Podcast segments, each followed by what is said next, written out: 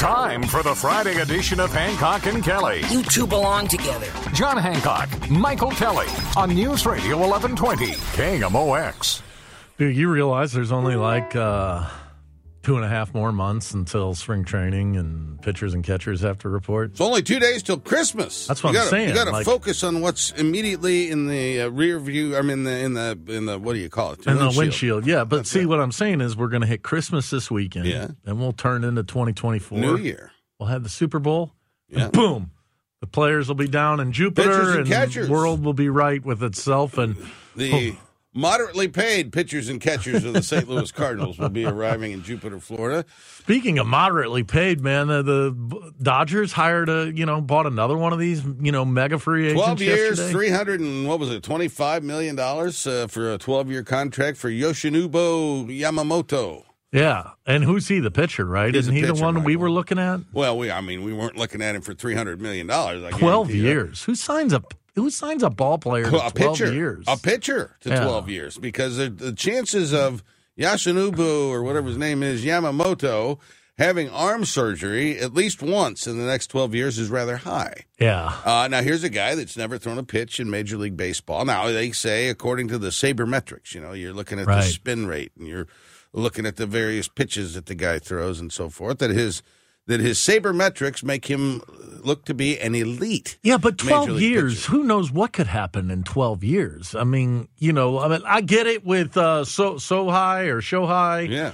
Uh, the thing about Shohei is he's he plays both ways. He may wind up going down as the greatest pitcher of all time, so our player of all time. So now you, you, you go out and hire somebody else for twelve years. Like you don't know that this is going to be Ichiro. Well, you don't know that Shomi Mobu Yami Tomoko. You don't know that uh, he's You're having a hard time with the names, aren't Well, you? Yamamoto, I got down. Yeah. It's a Yoshi Yubu. Obu Yeah. was. Uh, how do you say that, James? Nobody knows. Nobody knows. Uh, so, but he's well, we're all going to know because he's probably your opening day starter for the Dodgers against our St. Louis Cardinals in uh, Los Angeles. This year. yeah, and that will be a good time. You know, you can still run out and get those tickets uh, for Ticket your packs. Cardinal scenes. I'll tell you what, for those of you who like to wait till the last minute before you procrastinate, uh, those Cardinal packs online at cardinals.com is a good last minute gift to step up out there and give to someone you love. Have you been to the mall yet this season? The mall. I have not been to the mall. Do you plan on going tomorrow? I uh, reserve the right to show up at the mall tomorrow, yes. Yeah, I have a feeling I uh, will be uh, traversing Really? the, the mall tomorrow to get some stuff. I haven't bought anything for Christmas yet. I feel like I'm A being man all, after my own heart. feel like I'm being all on and cocky in. And then I just don't want to be that guy who shows up with only gift cards though, because well, that's who I usually am. That guy. Well, there's nothing wrong with with gift a, cards. a nice gift card. Uh, I can think of a, a lot of places that you could buy a gift card for me uh, that would be very well received, Michael. Yeah, I've uh, well, I was going to get you a, um, a a Red Roof Inn, a Barnes and Noble. I'm trying to think of every place that's out of business that I Barnes could and Noble's buy. in business, and that Oh. would be a fine gift card. All the news and all that matters to you. The voice of St. Louis, KMOX.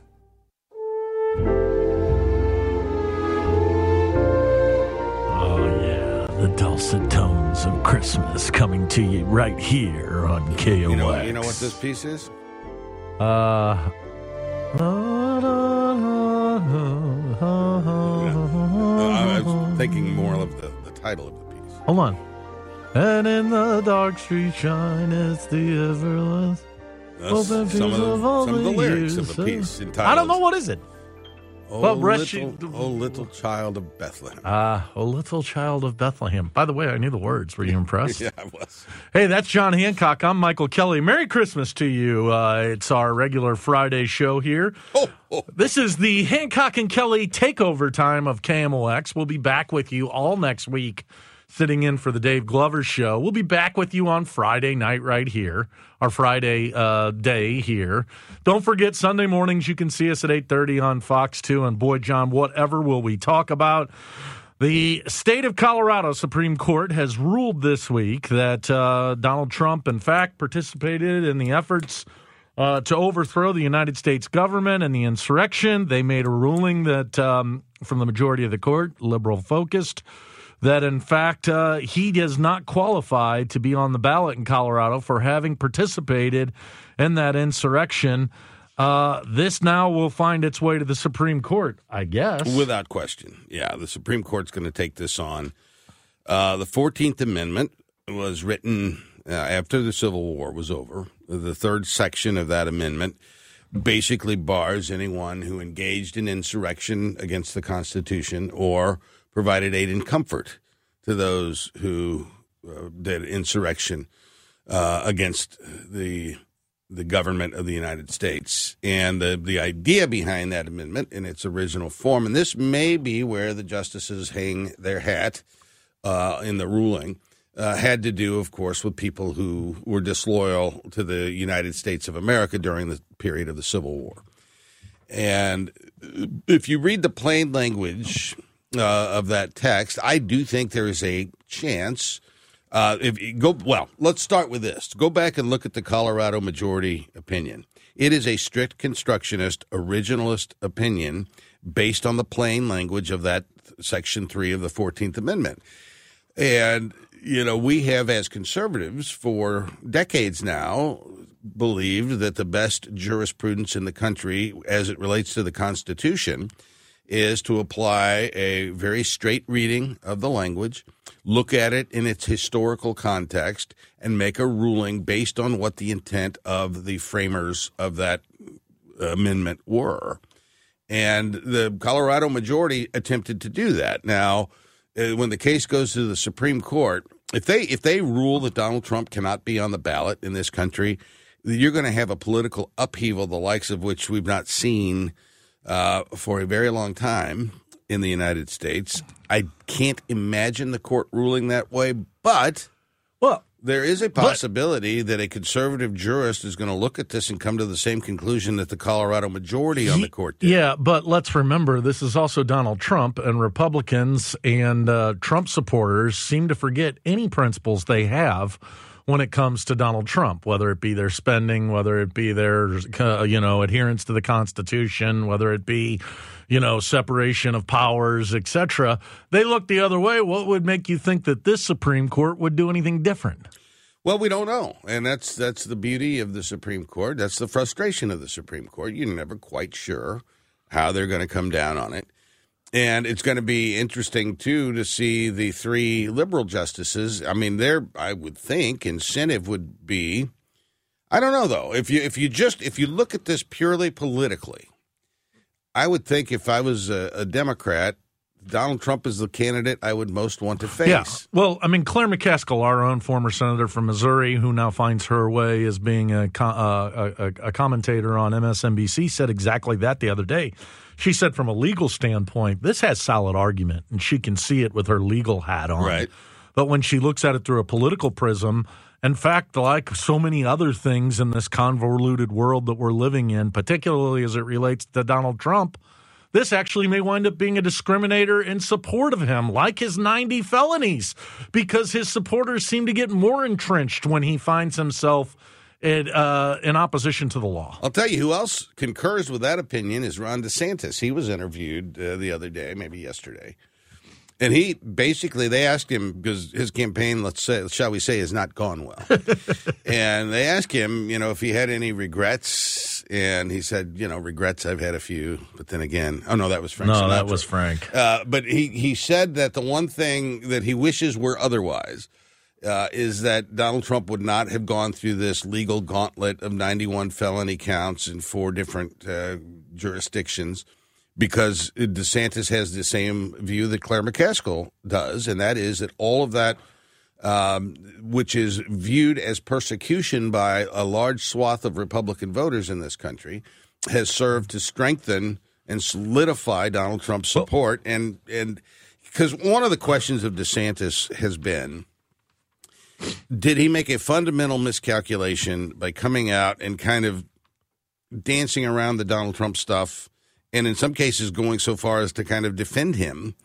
Uh, or should he have gone in a more frontal fashion and gone at Donald Trump as being unfit for office? And would that have been a better strategy for him?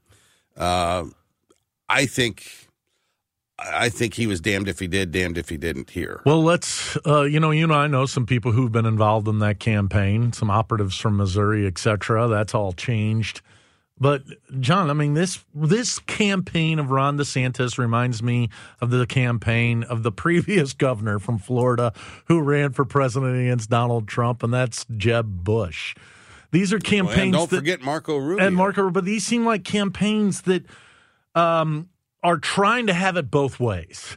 They were trying to have the you know the nuttiness and the extremism of uh, the Republican right and love of Donald Trump at the same time of saying, "Hey, I'm different." That dog ain't gonna hunt. This party's all in on Donald Trump. Well, it is interesting that you know DeSantis came at this from a decidedly populist standpoint. He's he has used the government in Florida to kind of you know, go after his adversaries in private industry, thinking about Disney here.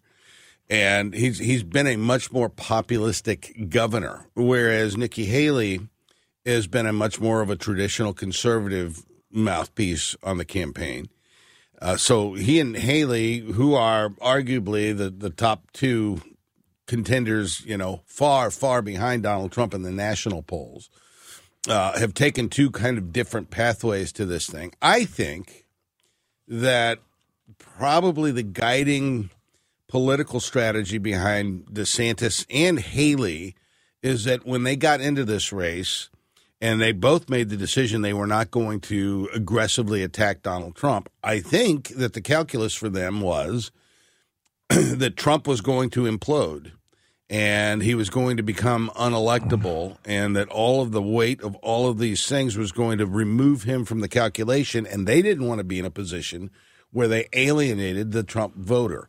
That turns out to be, it looks like today, as we sit here on the 22nd of December, uh, a miscalculation. Uh, both you and I think that Donald Trump will handily be the Republican nominee.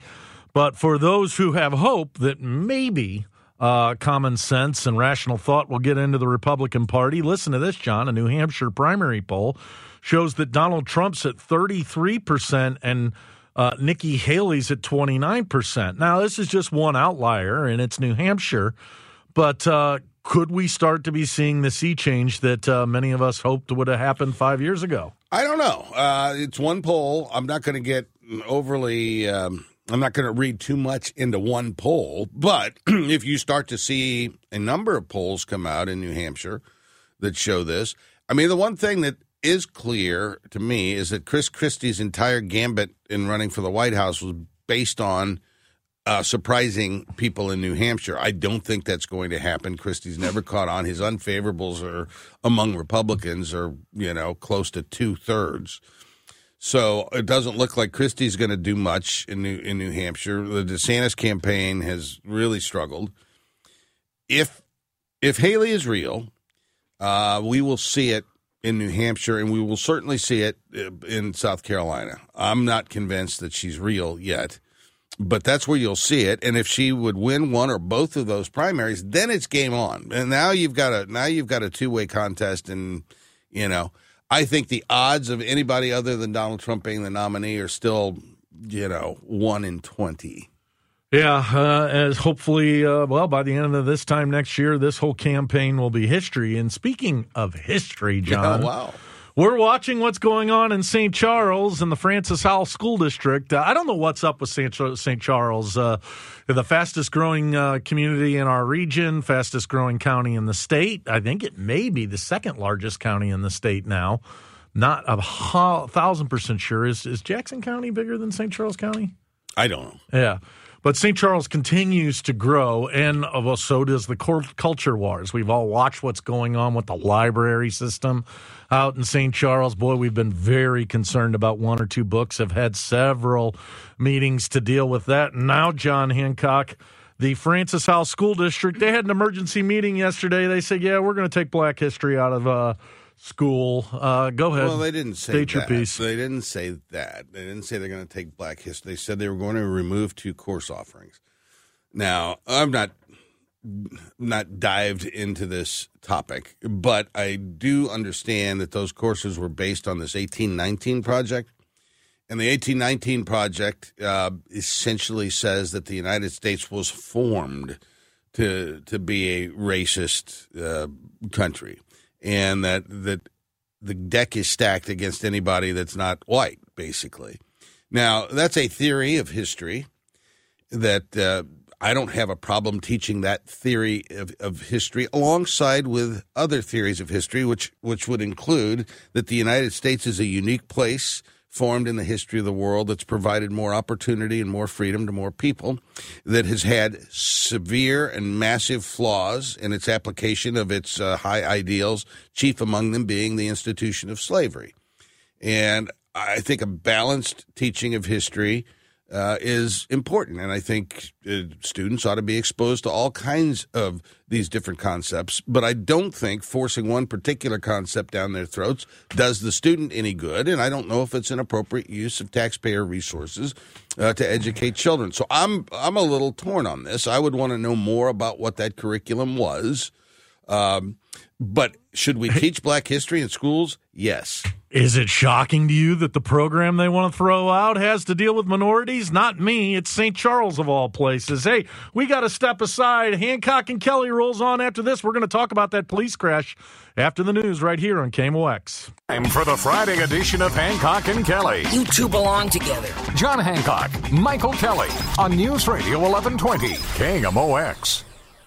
Well, hello there, John Hancock, and happy Friday to you. Merry Christmas to all the KMOX listeners. We're going to take you all the way to what ten o'clock. Then we'll be joined by Amy and uh, Amy and uh, Chris. Are they both here today? Yes. Oh my goodness! Everybody's well, not everybody's here, but Yeah. and several of our usual hosts are here today. Yeah, and we'll uh, get you into your holiday. Don't worry, we'll be back all next week, sitting in for Dave Glover. We'll hold up the fort there uh, in the afternoons. Tuesday, Wednesday, and Thursday we'll be here. Hey, buddy, uh, on Monday night for Late Night Hancock and Kelley, we got here about the time this story was kind of unfolding related to a police cruiser that was driving Yes. uh, in South St. Louis. Swerved originally said it was missing a dog or maybe getting too close to some I of the the I think the dog theory has been dispatched at Right. this point. Then the cruiser busted into the door of a bar, um, and some type of chaos ensued. It was at the end of the the evening. Uh, the two owners were there. Another owner came down from downstairs, probably quite startled by the fact that somebody just drove a car. On top of it all, a police officer drove a car into their building. Some type of exchange took place where uh, the owner of the bar, one of the owners of the bar, wound up uh, physically pushing on a uh, uh, an officer, and as a result, he loses uh, the front of his business and winds up in jail. Yeah, and uh, got a black eye out of the process too. I understand, and uh, you know what a what a puzzling, uh, unique situation this is. Imagine waking up to finding a police car in the front of your business establishment. You could understand how that would just be enough to send you over the edge. I don't know about you, but whenever I get woken up, I'm not the quickly woken up. I'm not the happiest guy. And then all of a sudden, if I walked into a situation I'm very happy drove, when I wake up. And then uh, you know who knows what went on, but it really took on a life of its own, John. Um, obviously, something stinks here. Something's rotten, and the way that the police department has handled it, uh, continuing with a narrative that's evolved now to two or three different stories. Uh, the police chief, who's you know more elusive than Waldo, still hasn't spoken. Um, and we don't see any body camera uh, video being put out. Then you have the elected officials who are all spun up because this happened to be an LBGTQ bar. And so they're saying this was a targeted thing. You know, these are the same folks who were very upset about a, them. I believe it was an LGBTQ plus. Bar. Yeah, and and they're saying that this was a targeted thing by the cops, and the cops don't like uh, the gay community. I guess, I, and I've watched now the mayor put out a statement. The mayor rarely puts out a statement. yeah, you don't see that. the president day. of the board of aldermen and aldermen all showed up down there, and I guess I get you know showing some support. But I think they're trying to make a little bit out of. Uh, They're they're trying to make a lot out of a little bit. They're insinuating that the police car ran into the bar because it was a gay bar. And uh, in the essentially claiming this is some sort of hate crime, where what it really is, I think, is some really poor driving. And and I don't know that anyone in our listening audience can appreciate and understand poor driving quite as well as I do. Well, uh, or a passenger. here. I'm not a good driver. Now, I've never driven into a bar uh, or any uh, building other than maybe the garage. side of my garage. Uh, but uh, I can I can appreciate that uh, not all of uh, the citizens out there are good drivers. This probably was some kind of a horrible mishap. Well, who knows what it was? Uh, it, it, I don't think it's what it's being tried to be portrayed as. I don't it think it's a hate crime. targeted I think it's hate crime attack. I think it was bad driving. It's poor uh, management by the uh, the the police department. Public relations has not been uh, stellar. Yeah, here. if you're the public information operation over at the St. Louis Police Department, you've failed miserably. And if you're an elected official who's turned this into some big giant thing, where have you been as it relates to the deaths that are taking place in our jail? All right now. Where have you been as it related to the crimes that were happening and Kim Gardner looked the other way? Where If have you we been? Saw half of the energy coming out of the mayor, the president of the board of aldermen, and most of the board of aldermen as it relates to this issue. Man, we could make some real change in this city. Um, look, there's no doubt about it. We're going to get a heavy examination of this, and I don't think this is something we ought to sweep under the rug. This cop must have been doing something. Maybe he was looking at his phone. Uh, maybe it was, uh, you know, there was a bumblebee in the car. Who knows what it was? That needs to come out. I'll tell you what, if you've ever had a wasp in the car, you can appreciate how unsettling that can And be. then, you know, th- there probably needs to be a little bit better training in the sense that you could understand how someone's uh, temperature may have been up as a result of someone driving into their uh, place of Business. business. Yeah, right. And then you find out on top of it all, it's a police officer. We've all had interactions with police officers when they kind of grab that belt and stuff and and take that more uh, authoritative role. It's not necessarily the most pleasant interactions that you're going to have, but to turn this into a hate crime and spend nearly a week of of exercised uh, energy on this when you turn your head as it relates to the crimes that are going on in the city, as the deaths that are going on in the jail. This is the hypocrisy that frustrates me about what's going on inside the city of St. Louis, John. We have made the police officers, and maybe rightfully so in this instance, a target of maybe some of our ire, ire you know what the word I'm trying to Yeah. say, and anger. But but to turn it into this and and I just wish we had half of this energy focused on what's going on at the jail. These same aldermen, these same people who got elected to be the mayor and the president of the board of aldermen, they had a lot to say 3 years ago when people died in the jail. They organized protests. They helped and cheered on and supported people out in front of the city jail when they busted the windows open and they were saying, "Hey, we need to fix this jail." We had 15 people die yes. in this uh, uh, in this jail, and and we're spending all this time as it relates to this uh, bar situation in South County, uh, South City. I'm with you. Let's figure out what's going on, but be consistent, you hypocritical elected officials who only want to focus on this, you know, identity stuff. This has been a KMOX broadcast editorial. Well, Uh, Robert F. Hyland would have been proud of that, Michael. Would he? Yes. I don't know. I just look. I love the city, John Hancock. I want it to survive. It's where my entire life is Yeah. invested. Um, I have my house here, my business here, etc. But it's just I am so sick of seeing the faux anger that pops up over uh, some very small splinters. Well, yeah, you're- but you're- when the hatchet comes down, the folks are hiding and looking at other places. Hey, don't let's not talk about the jail. We don't want to know what's going on there. Let's talk about the big any- bad police officers. Haven't seen any statements coming out about the jail, have we? no. Uh, so yeah, and and the thing here is, you know, this uh, not ever-ending quest to turn everything into some huge, culturally significant moment. When what probably needs to happen here is that we need to do a better job of, of training these new because these were both new officers in the car together. Which, by the way, that shouldn't have been the case. Where you've got two probationary officers riding together in a car. That's that under police policy that shouldn't have happened. But uh, perhaps we need to do a better job of teaching these folks how to drive. And and here's at the end of the day, uh, you and I are both cop supporters, but I also can see when the cops mess Oh, up. This is nobody's clearly perfect. No- this is clearly an uh, evidence of a cop who's made a mistake. Should be disciplined. Should be held accountable. We should get to the bottom of it. Here's the other question. That's a kid in a blue shirt, right? Meaning he's a rank and file officer.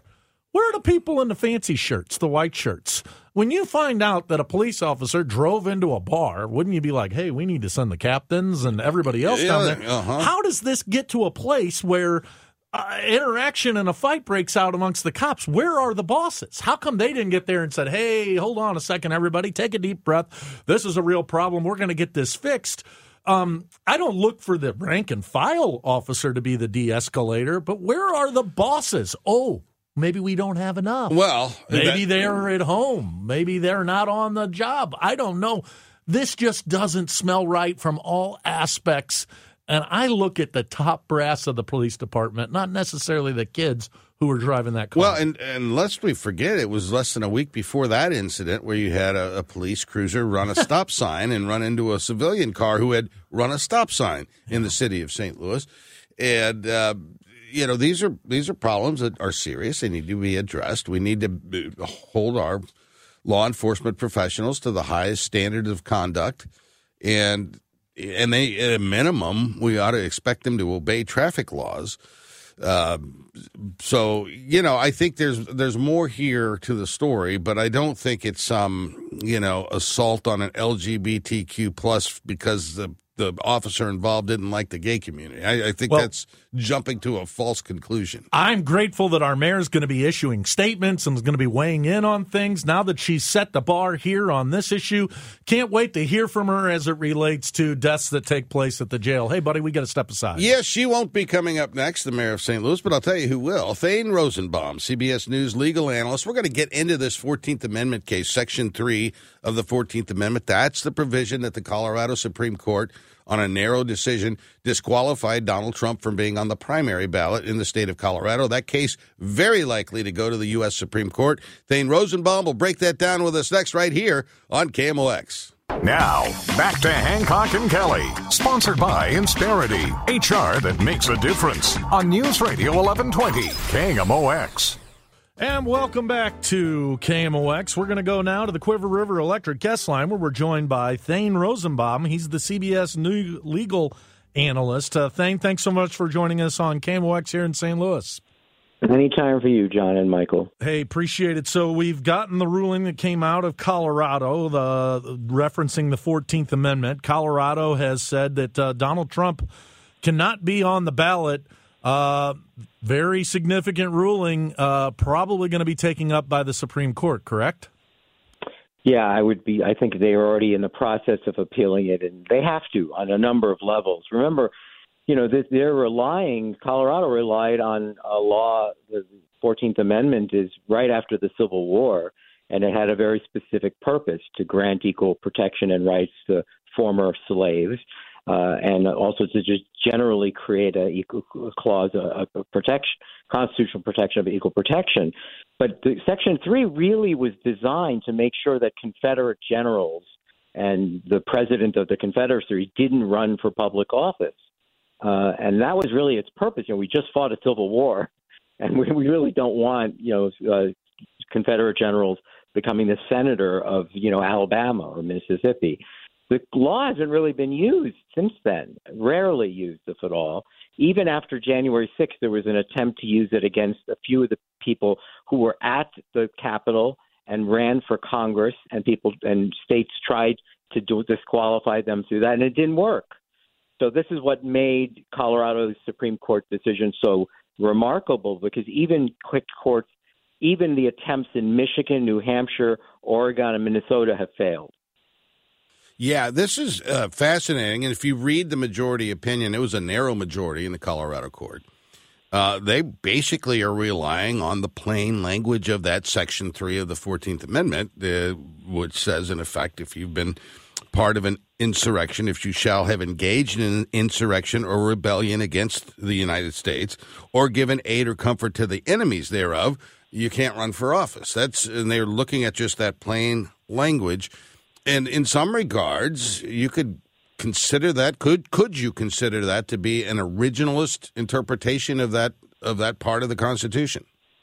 God, you you you're not even a lawyer. You nailed that. Um, uh, yeah, I mean that that's what they're saying now. Some people are saying, well, conservatives, don't you believe in originalist positions, and so therefore the plain textual language itself. But remember, the key word that you mentioned was insurrection, because who, you know, the Colorado Supreme Court essentially made findings of fact, no jury trial. Uh, the question of whether that was an insurrection has never been legally determined. Uh, and Donald Trump's participation in the insurrection has not been legally determined. Not only legally determined, it's not a part of any of the cases that have been brought against them, especially the one in Washington, D.C., which everyone used to call the January 6th case, and they don't anymore. You want to know why? Because it's not really about that. it's not about, you know, Donald Trump and the things that he said at the ellipse that resulted in in the you know preceding uh, the storming of the Capitol. We, we we forgot that case. So it's as if Colorado just on its own magically said, "We are ruling that this was an insurrection, and we're ruling that it's your fault." Uh, and that the reason it's your fault, again, very much in opposition of Supreme Court precedent, is that every tweet that you wrote, every speech that you made, there's always a little piece of it. If you knit them all together, that constitutes the incitement to a riot. The problem, gentlemen, that's not what the Supreme Court has said about the First Amendment. It's not things that you said a year ago. It's what did you say imminently? What did you just say that forced people, compelled them, encouraged them, entreated them to go off and commit acts of violence? And the opinion cleverly, by the way, the January 6th Select Committee also left out this key language. And as a law professor, who's written a book on First Amendment, it's troubling to me. The language where Trump says, soon we will all walk over peacefully and patriotically and make our voices heard. The minute he said that, he was protected under the First Amendment, and he did not incite a riot. And they everyone leaves that sentence out, and it's it's like playing fast and loose with the facts. So, what's the next step in the process here? The court's made this ruling. We're kind of in limbo. As of right now, Donald Trump won't show up on the Colorado ballot. We're hearing now Michigan and some other states may take the same approach. What's the next step for the Supreme Court to come in uh, and make some type of a ruling? And what's a timeline? So that's a good question. You know, what you guys probably realize is that you, you I'm always busy in June with you. Uh, Philly, it's all over the country. Why? Because all the Supreme Court decisions come out in June. It's like the Supreme Court has a flair for the dramatic. You know, just before we go on our summer vacation, we unload all of our decisions. Well, clearly, if they did that here, it would be too late because the primary season is coming up. We got caucuses, Super Tuesdays, right? We're concerned about these other lawsuits brought against Donald Trump. So if they're going to take this up on an emergency basis, they're going to have oral briefing and oral argument really fast. Uh, and they're essentially going to have to be looking at whether the Supreme Court of Colorado overreached its authority to interpret the Constitution in this way.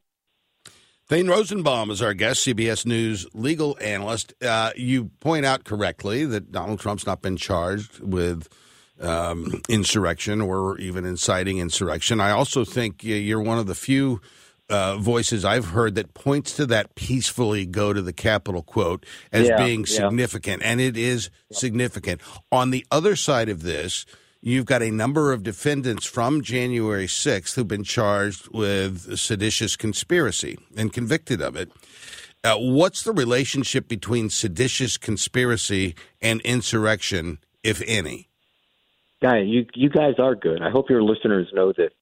Um, yeah, uh, you know, of the thousand people that were arrested, and many of whom pleaded guilty uh, to January 6 related crimes, the vast, vast, vast, vast majority pleaded guilty to things like, you know, uh, uh, disturbing the peace, uh, unlawful trespass on federal property, uh, you know, obstruction of justice.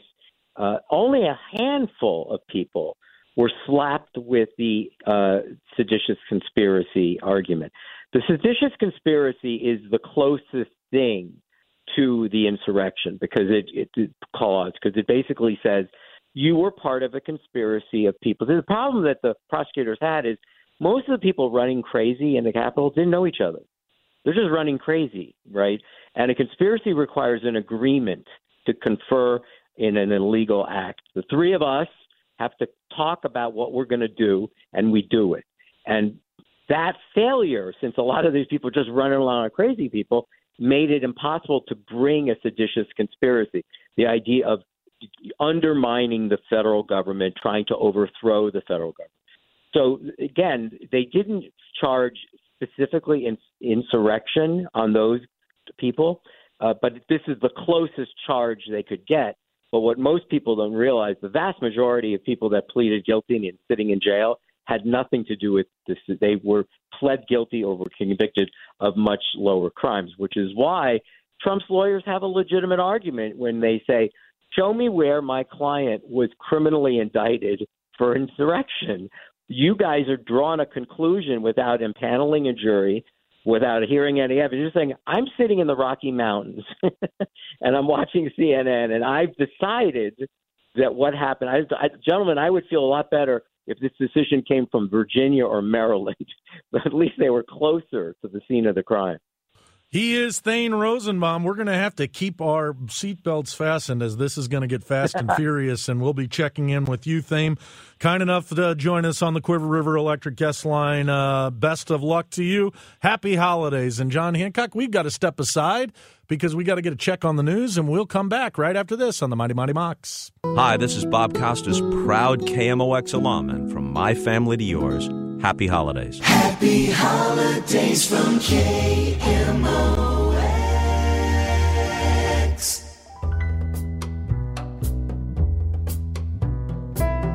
Kind of nuts that we uh, are on the same airwaves that Bob Costas and Jack Buck and Why all is it those nuts? greats. I don't know. I kind of associate them with uh, my my childhood, and here you and I sit doing it. Associate them with, with professional broadcasters, do we? yeah, it is odd. Hey, are you a fantasy football player? Uh, I have been. I'm not currently. I'm not either. But uh, it's this time of year. Uh, so playoffs. many people get entrenched in this fantasy football. Um, It's very tricky. yes, and people who are fantasy football players, like they check out. Meaning, especially on a Sunday, my uncle, for instance, he sits here with his phone. And he's not even interested in the game he's watching. He wants to see what all his players are doing, Right. blah, blah, blah.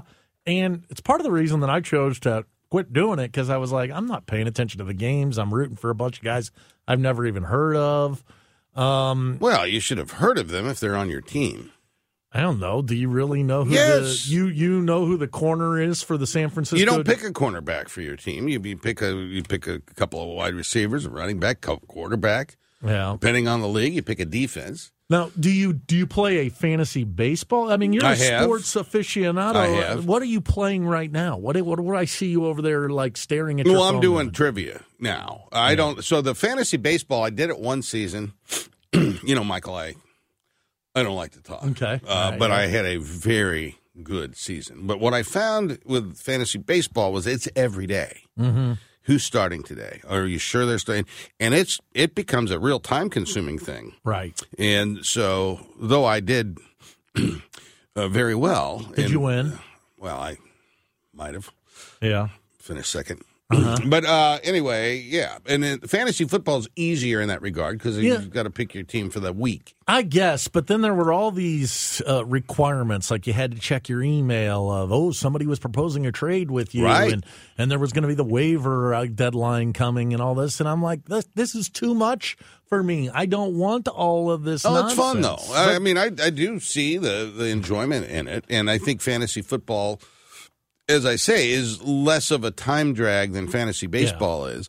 But what gets really tricky, the way this thing works, is you play your season for the first so many games, and then the last few weeks of the regular season is the playoffs and the and the quote Super Bowl, Right. Uh, in fantasy football. And what really messes with that is you get towards the end of the season, and several of these teams have already clinched a playoff spot, or they've clinched home field advantage. There's nothing else for them to play for the last two weeks. And here you are as a fantasy football player, and you don't know if San Francisco is going to start Christian Right. McCaffrey in week 17 or 18. Yeah. And yet he's been putting the points on the board for you all year, and you've got to make that decision coming into the Super Bowl Wow. whether you're going to start Christian McCaffrey or go with the running back for a team that's still in contention who's got to win that game. And, and that's where a lot of those decisions are pretty interesting. Yeah, and I'm sure many of you will be getting together with your grandkids and maybe your kids, boys and girls, uh, over the next uh, couple of days as the holidays come. But if you're looking for a way to connect, with, particularly with a younger male, Yes. just just ask him this question: Hey, how's your fantasy team? And then step back and just listen to him ramble. I've, you know, I do it to every one of my buddies. We have a mutual friend, Ed. The first thing I say to him is, "How are we doing in fantasy this week?" And I'll get to hear about, well, you know, Johnson from uh, uh, Carolina's not going to be playing, so we're putting in the guy from Detroit, and then we're going to have this guy come from Arizona. And I'm like, I, I love it. I find it entertaining, but at the same time, I'm like, I am glad I'm not wasting my time doing this. Well, it's only a waste if you're not enjoying it. If you're enjoying it, then you're that's leisure. Yeah.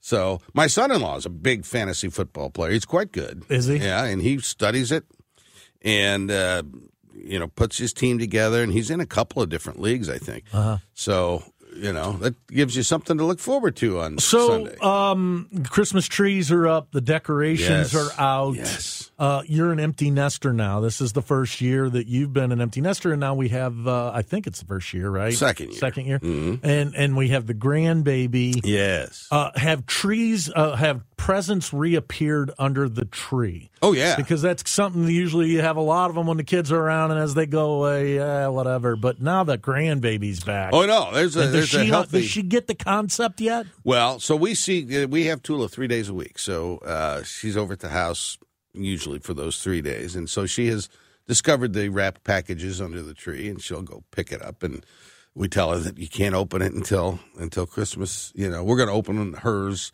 on Christmas Eve at our uh-huh. house. So you know that's the one thing when you when you get in-laws. So you know now it's not just the family anymore. It's it's Mary Catherine and her husband and his family, and so they've got to juggle all of that family time and tradition that you've grown up with and kind of work that all in. And I, I guess I knew that intellectually, but I experiencing it is uh, is a different thing altogether. You know, it's not just us anymore. It's it's us and and my son-in-law now my magnificent granddaughter. Right, Tula, who uh, oh is the kid. You showed me a video this morning. She was uh, telling everybody what she did today. She loves her some pawpaws. All I can tell you. It must be the easiest word to say. I mean, she you must be her favorite Yes. because all she does is just stare at the camera and go paw paw paw paw Yeah, paw paw paw paw paw paw paw. Well, it's pretty much. Uh, uh, that's not bad. All right, help me out. Um, Secret Santa. I have to bring our Secret Santa or rob your neighbor, whatever you want to call it, for the family. for, for the family. Okay. I've got to bring a gift that's twenty five dollars. Twenty five dollars. So you've got twenty five dollars to Yeah. spend. Let's figure this out. And so I've got a couple of ideas I want to run them by you.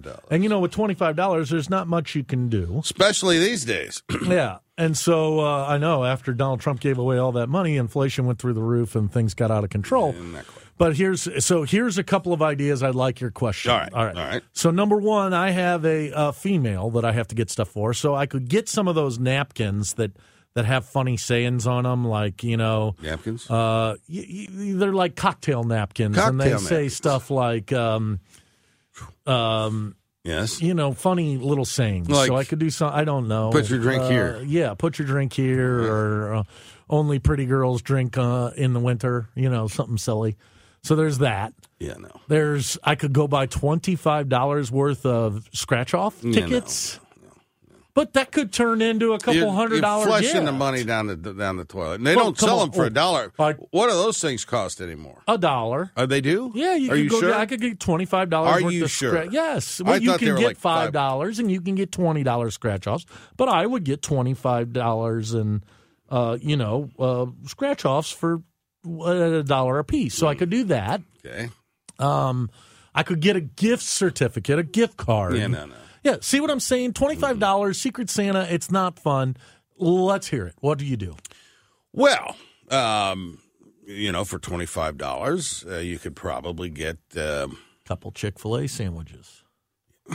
just wrap them up there, put them Yeah. under the tree, and be, you'd have to wrap the sauce separately because you don't want to put the sauce in the. Do you wrap think Gus pack- would get to him though? Before, Oh, Gus would totally get to him. before Gus they- has started. Gus has started eating off the counter. The dog is eight years old. Uh huh. He's never done this before in his life, and now, you know, the other what was it? I I was home alone for a couple of nights. when Georgianne and her father went up to Michigan to visit family. Okay. So I'm I'm there on Gus duty, and so I make a pizza one night. Yeah. And I, you know, uh, is even given my girth, I cannot consume an entire pizza. Yeah. Right. I get it.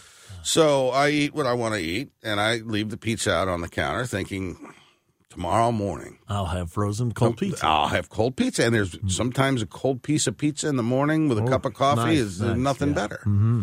And I get up the next morning, I come down, I turn the coffee maker. I made the coffee the night before, Of course. and uh, the coffee's percolating there. You know, Oh, here and I'm, go I'm thinking about, and uh, and then I remembered, oh, the pizza. And I look at the counter. There's no pizza. Ah. There's no pizza box.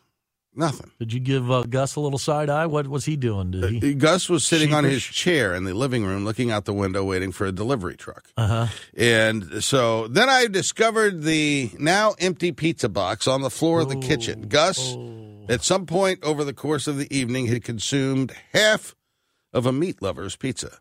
Oh. And uh, and he's been jumping up on the counter, and he he's never done that before. So I'm wondering, Wait, wait, what, well, maybe can- there's some doggy psychology. Well, I'm glad you brought this up because one of the things that I've learned, I've spent quite a bit of time in therapy in my life. yeah, And one of the things that I've learned in, in, in reading and stuff is often when the younger uh, participant in the family is causing issues like that, Mm-hmm. They're lashing out at the authority. Ooh, Uh, they, you know, they, Gus they- is rebelling against authority, against you. against me. I think he may be a little bit upset that hey, look, I got left here with you. Gus is when- taking it out on me by eating a pizza. And, and and and her dad got to go to Detroit together. I love that dog. Hey, buddy, what about a little walk here? So I think I walked what, the dog. I think what Gus was doing was saying, hey, um, owner, you're the problem, not me. Well, that's depressing. Well, it's just the My truth. dog doesn't like me anymore, and therefore After he's eight years. eating pizza Huh. off the countertop. Well, that's terrible. I'm sorry to hear that. I may have to go to the arch just to get away from that critter.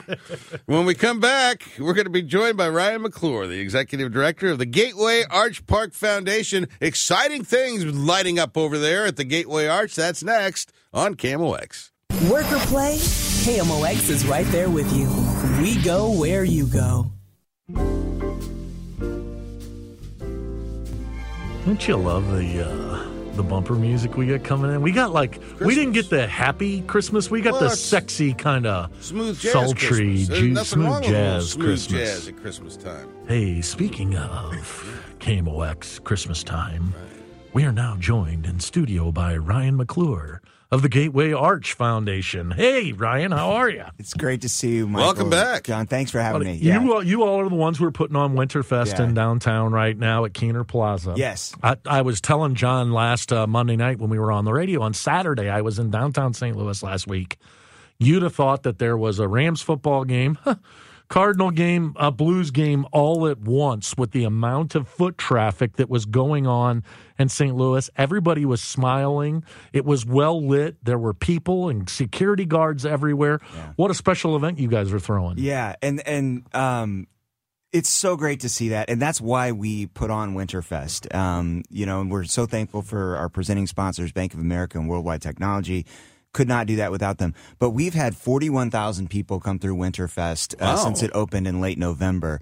Uh, last year we had thirty-eight thousand total, so we've already Right. surpa- surpassed the total of last year, and we've got a whole other week to go. Another week left. Yeah. So, what is there to do? I know that many people may know about the ice rink, but Yeah. there's other things you can do down at Winterfest yeah, so there's well. the ice rink, which is amazing. I mean, you get to skate in the shadow of the Gateway Arch in the old courthouse. But there's uh, there's also s'more stations. There's uh, great food and beverage there. You can rent igloos. Um, I do believe we're sold out for the rest of the year, but um, it, and then there's all kinds of lights and Rent an festivities. We've got princesses and princes and, and characters. There's all kinds of th- things to do down What do there. you do in a igloo? Uh, Wouldn't you like to know? You keep warm. In there. So- Funny how something made out of ice keeps you warm. I Yeah. mean, that's what a country plastic. this is. Full, full disclosure, they're plastic igloos. Oh, they're plastic but they're heated. Um, Oh. You have uh, uh, drink service there. You Whoa. can do s'more stations in the In the igloo. Yeah, yeah. So there's all Won't that kinds of great them? stuff going on. They're sold out though. Yeah. Yeah, and where can people find out details about Winterfest? So you can go to archpark.org backslash winterfest and you can find out all of the hours, everything that we've got going on there. Um, we do have, you know, we're, we're open the week between, we open tonight and then the week between Christmas and New Year's. Check out all the hours on archpark.org. And uh, we've got a great New Year's Eve celebration as well. So, Ryan, I'm so glad you're here because something significant has happened in downtown St. Louis that I am excited and grateful about.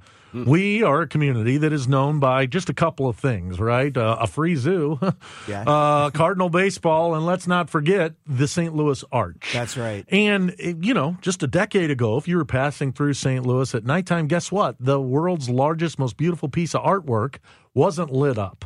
That changed uh, about a decade ago, uh, and it was kind of a janky system. But now, Yeah. now we have finally, in 2023, gotten to a place where it's spectacular. Tell us about the new lights on the, the, arch. The new lights at the arch are amazing, and big thanks to the the Gateway Foundation, separate foundation from us, but uh, friends of ours, uh, partnered with the National Park Service to install a brand new lighting system um, at the arch. The Gateway Foundation installed that uh, originally in 2001. Uh, they upgraded it. Uh, this week, and it is amazing. It lights from the bottom to the top um, over 30 seconds, and then it's so bright. I saw it driving down Highway 40 uh, last night for the first time from that distance, Yeah. and it's just So amazing. do you get that? It's like when your gas gauge goes up. Yeah, it's like That's- the price is that- right. and then it's going to connect you at the stop top. The, yeah. the range game, and, so you win the car. And as a person who lived downtown for 20 years and stared at the arch, the, the old light system it couldn't light everything because of the way that the arch was was you know there were a couple places there were shadows. Now it looks like the thing's plugged in and it's neon. It's it's amazing, and it, it uses sixty percent less energy uh, than the old lights, and Gotta love there's that. I think people are really going to enjoy them. It's a great benefit to the park. Well, as as many of you know, times are tough here at uh, Audacy, and so I'm have been given a black and white picture uh, of the lit up arch because we don't have any color printers here. Uh, so, looking at this black and white picture, uh, it would appear that the arch is glowing uh, in a white color. Yes. uh, but that's probably not the actual case if I saw it live. Well, it's it's um you know it's a bright white light, Uh-huh. um, so it is a single color. Um, It's a it's the same. I mean, not being a lighting technologist, it's the same color as before, but it is brighter and more brilliant. They're more and more energy Well, efficient. yeah, and more energy. How how far away can you see this thing lit up? Like like when Michael's lit up, I know it immediately. Yeah, well, you can hear it. Uh, but with the arch, how can I see it from as I'm cresting over there? Uh, Well, yeah, like I said, I was I was driving uh, east on Highway 40 last Yeah? night, and I could see it from uh, you know definitely the Science Center. Wow. You know, So- you and, and you could notice the difference from there. Are we Yeah, going to yeah, be able yeah. to light it up in color too? So like when the Cardinals win the World Series, we can do it in red, and St. Patrick's Day in green. No, the the arch stays the the single color. It it, it um it, it really takes legislation to to uh, light it a different color. What we're we're about? How long ago did we redo the arch crowns? Uh, so the arch the City Arch River uh, uh, project was completed in 2018, and if you haven't been down there since then, you have to. you go. have to go. Yeah, because and- it's it's more connected than it's ever been to the city. The museum is brand new, one of the best museums. That museum, that Yeah. that read uh, worth all of it right there. Just the museum Yes. experience. Thank yeah, you. and Really talk phenomenal. about that. Has Yeah. what's the impact been? Have we seen more people coming down and using the arch now and getting going through the the the museums, etc.? Absolutely. I mean, we're um, you know we're seeing a big increase in visitorship over last year. Um, I mean, you you go down there, you see the people, you see the people inside, people using the park more than they have before. Um, but you know, we we had a, a hole to dig out of after after the start of the pandemic. I mean, we we went from two million visitors down to five hundred thousand in 2020. So, but we are back up to where we uh, were before, and will be beyond that. So, visitorship is going really, really well. Wow. And parking, uh, ever since we changed the the put the lid over the park and stuff, it's made it a much more easier for people to get down there. parking is still uh, not a problem. And Absolutely. We, Yeah. we have an official partner partnership with Interpark at the Stadium East Garage.